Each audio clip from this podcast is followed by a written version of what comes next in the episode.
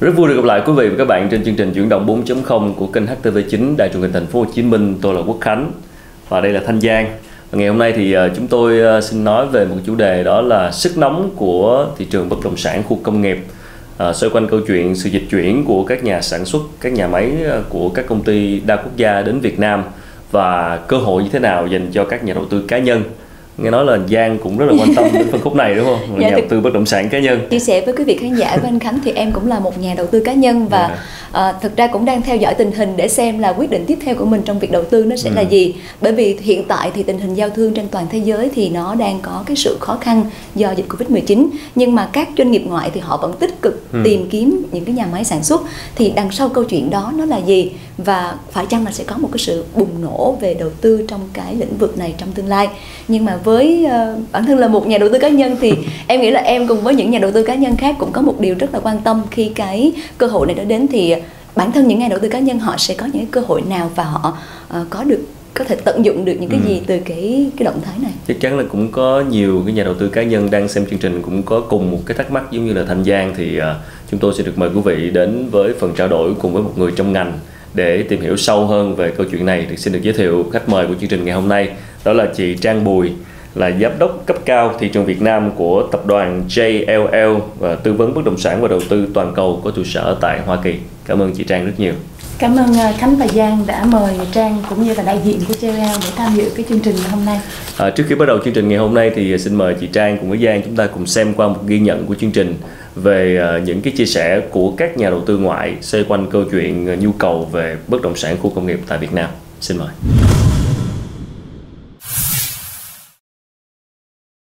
Những công ty Nhật Bản tại Việt Nam đang đối mặt với câu hỏi quốc gia nào hoặc khu vực nào là ứng viên của Trung Quốc Cộng 1? Câu trả lời là Việt Nam. Vào tháng 4, chính phủ Nhật Bản công bố kế hoạch hỗ trợ các công ty Nhật Bản trong việc đa dạng hóa sản xuất sang các nước ASEAN. Đã có 124 công ty nộp đơn vào JETRO.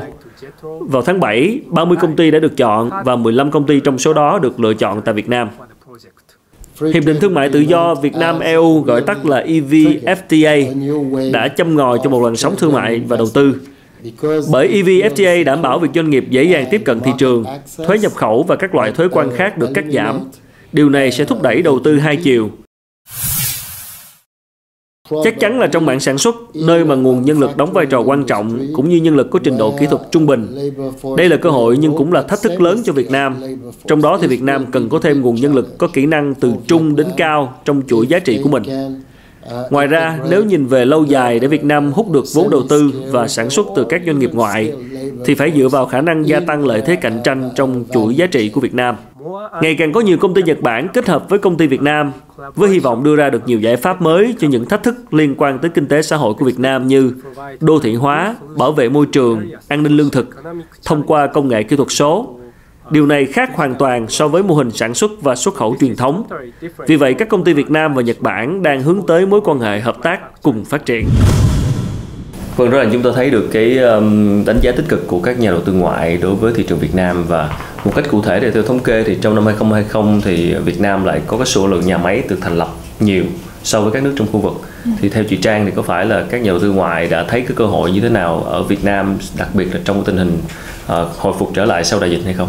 Theo như thống kê của chúng tôi trong 9 tháng đầu năm của năm 2020 thì tổng cái số lượng mà gọi rằng là FDI mà đầu tư đi vào Việt Nam á thì nó khoảng gần 20 tỷ đô. Thì trong đó nó có khoảng tầm là gọi là gần 60% mà đầu tư vào cái lĩnh vực gọi rằng là khu công nghiệp cũng như là cái mảng logistics. Đặc biệt là sau cái à, cái chiến tranh thương mại Mỹ Trung á thì chúng tôi có một cái thống kê như thế này khá là thú vị. Tức là trong số uh, những cái lượng nhà máy mà di dời hoặc là mở rộng á thì Việt Nam có khoảng 26 nhà máy lớn wow. trong khi đó là Taiwan là cái thị trường thứ nhì có 11 nhà máy thôi thì trong một cái khoảng thời gian như vậy chúng chúng tôi thống kê để thấy rằng là cái lượng lượng dịch chuyển này không phải là gọi rằng là à, chỉ là một cái xu hướng mà là nó đang và đã ừ. xảy ra rồi. Dạ. Yeah. Nhưng một cách cụ thể hơn thì thường là những cái nhóm ngành nào thì họ sẽ quan tâm dịch chuyển sang Việt Nam? Chị có thể chia sẻ rõ hơn được.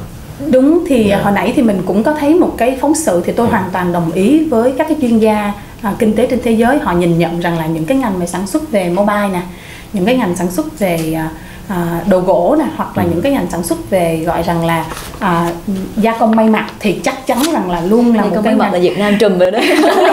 Luôn chiếm cái tỷ trọng rất là lớn đúng không ạ? Và tiếp tục sẽ chiếm cái tỷ trọng lớn hơn. Hiện tại mình đang đứng trước một cái cơ hội vàng thấy rất là sáng đối với thị trường của Việt Nam là mình bản thân mình cũng sản xuất được ô tô. Yeah. và đồng thời là một cái mô hình sản xuất nữa đối với cái thị trường trưởng thành á là cái ngành gọi rằng là à, petrochemical tức là cái ngành mà về gọi gọi là à, sơ chế hoặc là processing tất cả những cái lĩnh vực cơ khí hóa dầu thì ở Việt Nam của mình ở cái khu đảo Long Sơn mình cũng có gần ừ. 500 hecta đúng không ạ? Thì những cái ngành đó là những cái ngành mà khi mà một cái đất nước có thể làm được và và có thể có sự sản xuất được thì đó là những cái ngành trưởng thành thì nếu mà mình nhìn ở một cái góc độ vĩ mô hơn thì những mình hoàn toàn có thể tự tin là mình là một cái đất nước có thể thu hút những cái ngành này à, thâm dụng vốn yeah. thay vì thâm dụng lao động vào thị trường của Việt Nam. Ừ. Vậy thì có vội hay không thưa chị nếu như mà em có một đang có một cái cái nhận định là bất động sản công nghiệp nó sẽ là một cái điểm sáng của bất động sản trong năm 2021 tại Việt Nam? Hoàn toàn không vội mà là một cái nhận định tôi nghĩ rằng là cực kỳ chính xác và phản ánh đúng thì bất động sản công nghiệp là một cái ngành chủ lực của Việt Nam và sẽ có tăng trưởng à, tôi dự đoán là phi mã cung cấp thêm một cái thông tin cho những cái nhà đầu tư cá nhân như là Giang hay là Khánh đang xem xét á, yeah. thì à, chúng tôi nhìn nhận là ở một cái thị trường thường mà nó đang ở cái mức sơ khai á thì thường là các cái quỹ mà họ đầu tư vào việc à, vào cái thị trường ở mức sơ khai thì đa số các cái quỹ gọi là quỹ PE tức là quỹ à, gọi là private equity theo ừ. cái thuật ngữ của chúng tôi thì à, tuy nhiên thị trường Việt Nam nó hơi đặc biệt à, là có bắt đầu các cái quỹ gọi rằng là ví dụ như quỹ lương hưu quỹ pension ừ. fund hoặc yeah. là dạ. những cái quỹ nó gọi là quỹ của những à, cái doanh nghiệp à, về à, về bảo hiểm chẳng hạn ừ. thì những cái quỹ này thường á cái cách mà họ đầu tư á thì họ sẽ đầu tư khi mà thị trường bắt đầu dần trưởng thành hơn yeah, dạ, đối với cái phân khúc này tại vì cái độ rủi ro yeah, dạ, nó thấp hơn đúng không ạ nhưng mà lại thị trường Việt Nam ở cái phân khúc bất động sản và cái phân khúc logistics á thì mấy anh quỹ này anh cũng vào hết rồi. Ừ. rồi đồng thời bây giờ thêm nữa là các cái nhà đầu tư cá nhân. quỹ cá nhân như thế này nữa. Thì thị trường nó cũng nhà khá đầu tư mà nhìn đâu cũng thấy màu hồng hết. Cảm ơn chị. Thì ờ, chúng ta cũng thấy được cái cái sức nóng của bất động sản của công nghiệp là như thế nào và tất nhiên thì ờ, để cung cấp một bức tranh đa chiều cho quý khán giả thì chúng tôi bên cạnh những cái cơ hội thì cũng còn những cái thách thức thì à, mời quý vị các bạn chúng ta, mời chị Trang và Giang cùng xem một đoạn ghi nhận về những cái ý kiến trái chiều xoay quanh cái sức nóng này là như thế nào bất động sản công nghiệp thì chúng ta biết rằng một số những nhà đầu tư nước ngoài họ đã đến Việt Nam trong thời gian vừa qua và từ đó giá của bất động sản công nghiệp thì cũng đang ờ, phát triển tốt. Tuy nhiên thì chúng ta không nên kỳ vọng là uh, các con đại bàng sẽ rời cất cánh khỏi Trung Quốc và đến Việt Nam. Thì cho đến giờ này thì tôi thấy rằng mình thì ờ, ở Việt Nam thì cũng chưa xây tổ cho hẳn hoi. Rồi các đại bàng thì tôi cũng thấy chưa cất cánh thành ra. Đối với các nhà kinh doanh bất động sản công nghiệp thì chúng ta cần phải có một cái sự tính toán cho nó cẩn thận. Chiếc tổ mà chuyên gia kinh tế Nguyễn Trí Hiếu nhắc đến chính là cơ sở hạ tầng, logistics, nhân lực và nguồn cung nguyên phụ liệu, vân vân. Đồng ý là Việt Nam chúng ta đang có chi phí nhân công rẻ hơn Trung Quốc 3 lần, số lượng khu công nghiệp xây dựng nhiều nhất trong 6 nước khu vực. Nhưng chừng đó chưa đủ để bất động sản công nghiệp cất cánh trong tương lai các nhà đầu tư đó, khi mà họ mở một cái công trường sản xuất ở chỗ nào đó, họ phải xem xem là cái vấn đề mà họ sản xuất như thế nào, sử dụng nhân công như thế nào, rồi quy trình sản xuất, rồi vấn đề mà phân phối hàng hóa như thế nào, làm sao dịch chuyển được để có thể xuất khẩu ờ, từ cái nước mà họ sản xuất sang đến các nước mà mua hàng của họ. Thành ra nó cả là một cái chiến dịch rất lớn lao mà Việt Nam của mình chưa đáp ứng được rất nhiều những điều kiện. Đấy là chưa kể về vấn đề pháp lý. Vấn đề pháp luật. Thì Việt Nam của mình mình đã ờ, cởi trói mình đã cởi mở được rất nhiều những cái luật đầu tư nó thông thoáng hơn. Nhưng mà so với Trung Quốc thì cũng vẫn còn chưa đủ hấp dẫn đâu. Thành ra tôi nghĩ rằng tại thời điểm này thì tôi chưa thấy Việt Nam là một ứng viên sáng giá để có thể thay đổi thay thế Trung Quốc được. Vâng, à, một vài ý kiến cũng ờ, khá là trái chiều so với những gì nãy giờ mình bàn luận thì không biết là chị Trang có bình luận gì? À, đúng là trái chiều yeah. Dạ. thật à, thì thật ra thì mỗi vấn đề đều có những cái ý kiến khác nhau à, ở góc độ của chúng tôi á, mà tiếp xúc với đặc biệt là à, các cái công xưởng mà họ đang dịch chuyển vào Việt Nam cũng như là các cái nhà đầu tư vào cái lĩnh vực à, khu công nghiệp á, thì tôi nhìn thấy một cái vấn đề như thế này nè Việt Nam của mình nó có một cái vị thế quá đặc biệt và gần như là một cái vị thế này khó có một có cái nước nào ở trong khu vực Đông Nam Á có được. À, cái tôi muốn nói ở đây á, tức là Việt Nam mình nó nằm ở chính giữa cái trung tâm giao thương về hàng hóa giữa cái à, cái biển Đông và cái biển Ấn Độ Dương. Thì đối với cái sự dịch chuyển về hàng hóa bằng đường đường đường đường đường thủy á, thì Việt Nam là một cái vị trí cực kỳ vàng nó nằm chính giữa. Và cái vị trí chính giữa này nó chiếm tới tỷ trọng 40% các cái cargo đi qua đây. Ừ. nếu mà tôi nhìn ở một góc độ vĩ mô à, quốc tế hơn thì tôi tôi lại nhìn thấy là à, đó Trung Quốc cộng một rồi bây giờ mình Nhật Bản cộng một. Rồi mình còn phải kể đến rằng là một cái tỷ trọng rất là lớn đóng góp vào GDP là Hàn Quốc đó là nhà máy Samsung thì là Hàn Quốc cộng một. Và hồi nãy mình có nói về cái vấn đề rằng là xuất khẩu tỷ trọng đi vào thị trường Mỹ thì bây giờ mình cũng Mỹ cộng một. Và cái tháng 3 mình có cái hiệp định thương mại châu Âu và và Việt Nam thì thành thành ra mình châu Âu cộng, cộng một. luôn. Thì, thì đúng rồi. Thì cái mình đang nói ở đây rằng là khi mà mình càng nhiều người càng cộng vô mình á thì điều đó cũng có nghĩa rằng là mình là một cái nơi không thể thiếu. Ừ. người ta mới cộng mình vào. Còn nếu mà nói rằng là ừ cũng có thể đúng đấy cũng có thể là cơ sở hạ tầng mình có nhiều hạn chế à, tôi hoàn toàn đồng ý với điều đó. Tuy nhiên mình nhìn ở một góc độ à, nếu khách quan hơn á thì mình Việt Nam của mình đang làm những cái việc cực kỳ tốt. Đó là mình dành tới 5.8% của GDP đầu tư vào cơ sở hạ tầng là một cái tỷ trọng cực kỳ lớn và mình coi việc này cực kỳ quan trọng. So với khu vực Đông Nam Á đi thì mình cũng là dẫn đầu về đầu tư cơ sở hạ tầng. Dạ. trong khi đó ví dụ như cái mình nhìn qua bên Ấn Độ đi mình nhìn ba Ấn Độ thì mình thấy là anh Ấn Độ ảnh ảnh đầu tư cơ sở hạ tầng ảnh cũng là một trong những nước mà hiện nay là có cái sự dịch chuyển về cái anh Ấn Độ trong cái thị trường sản xuất. Thì thì cái cơ sở hạ tầng của của bên Ấn Độ thì có thể rằng là cũng chưa được hoàn thiện như Việt Nam. Cho nên là còn nói về về vấn đề lao động đi. Nếu vấn đề lao động thì thật ra là mình thì 100 triệu dân mình không phải gọi rằng là đại bàng như Trung Quốc Ừ. là một tỷ dân. Mình không thể nào mình dùng một con chim sẻ để mình so một cái con đại bàng nó khập khiễng. Tuy nhiên như tôi nói rằng là mình có lựa chọn. 100 triệu dân mình cũng có thể thắng rất nhiều phương diện khác nhau Ừ. ví dụ mình đưa ra Singapore đâu có nhiều dân như mình mà Dạ. họ thắng trên phương diện họ là một cái hub của một cái à, trung tâm Tài về chính công nghệ chính Dạ. xác còn mình bây giờ mình chúng tôi dùng một cái thuật ngữ mà chúng tôi đi rất là nhiều cái chương trình mà để à, đóng góp vào kêu gọi Ừ. kêu gọi FDI vào Việt Nam thì chúng tôi gọi rằng là Việt Nam là industrial powerhouse tức là một cái hub của sản xuất không thể thiếu Trung tâm trong- sản xuất. chính Dạ. xác ở một cái đất nước một cái nơi nào mà muốn phát triển thì cơ sở hạ tầng đi trước một bước Đúng rồi. và mình thấy phía Bắc đã Dạ. đi trước hai ba bước Các hệ thống đường cao tốc. dạ, Khánh công nhận khu công nghiệp dạ. đi trước hai ba bước và khi mà mình cái mình cần một cái công xưởng sản xuất của thế giới thì nếu như mà xem xét nhiều cái khía cạnh á thì để mà để mà để cho cái hệ thống à, gọi rằng là chuỗi cung ứng Ừ. đi dịch chuyển đi dịch chuyển từ từ đi qua Việt Nam thì chi phí cực kỳ thấp đúng mình mình là lực lượng lao động mình thì cũng nhiều nhà đầu tư nước ngoài họ bảo rằng là tay nghề chưa cao nhưng mà nhà đầu tư nước ngoài họ cũng hiểu và Ừ. họ cũng đã đầu tư ở cái thị trường công xưởng của thế giới là Trung Quốc là 25 năm về trước và họ cũng đã trải qua cái quá trình đó rồi cũng cũng cùng một cái hệ thống chính trị cũng cũng cùng một cái cái cái nước mà bắt đầu đang phát Dạ. triển và họ cũng đã học một cái cách để mà họ có thể nâng cao tay nghề lao Ừ. động của một cái thị trường như Việt Nam rồi.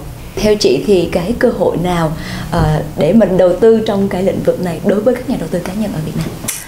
À, câu hỏi này thú vị nè bởi vì rằng là đầu tư vào vào đối với nhà đầu tư cá nhân á thì như như mình thấy là trong cái phần mà phóng sự cũng có nói đó thì khi mà khi mà cái phần gọi rằng là cái bất động sản công nghiệp sản xuất á, à, phát triển nó tăng trưởng nó sẽ kéo theo thu nhập tăng trưởng bởi vì là thu nhập của người dân tăng trưởng sẽ cao nè thì theo thống kê của chúng tôi thì sẽ có khoảng tầm là trong vòng 15 năm nữa đó cái tầng lớp trung lưu á, Việt Ừ. Nam Khánh với lại Giang đoán tăng trưởng bao nhiêu lần em chưa tưởng tượng ba được. đến năm lần không Trời ơi Khánh đó thấy không Thống kê của của chúng tôi là 16 lần 16 Wow. lần không Không biết là- nó, nó, nó những cái chỉ số thống kê À. của của tăng trưởng kinh tế của cái Oxford Economy á, người ta À. tăng trưởng như vậy thì nó sẽ kéo theo rằng là dịch vụ về người ta muốn mua nhà ở nè những cái dịch vụ khác ví dụ như là những cái cái loại bất động sản khác tăng trưởng đi theo rồi khách sạn chẳng hạn để Dạ. phục vụ cho chuyên gia Ừ. ví dụ như bây giờ mình mình nhìn mình nhìn xung quanh thì mình thấy chỉ có mỗi à, ở khu vực um,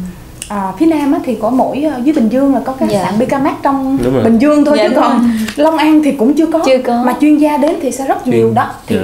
nhà đầu tư cá nhân cũng có thể xem xét ở những cái lĩnh vực này Rồi để nhà đầu ở tư. cho công nhân Chính xác. kéo Hoặc- các khu công nghiệp chính xác nhà ở cho công nhân nhà Ừ. ở cho chuyên gia nhiều nhiều cái phân khúc đi theo còn đối với nhà đầu tư cá nhân mà nếu bạn muốn đầu tư trực tiếp vào cái lĩnh vực gọi là Ừ. công nghiệp và gọi là logistics Dạ. thì nó có chia ra hai phân khúc rõ ràng thì nó sẽ bao quát rộng hơn rất là nhiều thì cái phần này á thì bạn mua đất thì mấy hecta thì nó cũng hơi khó nghĩ nếu bạn có khó chị.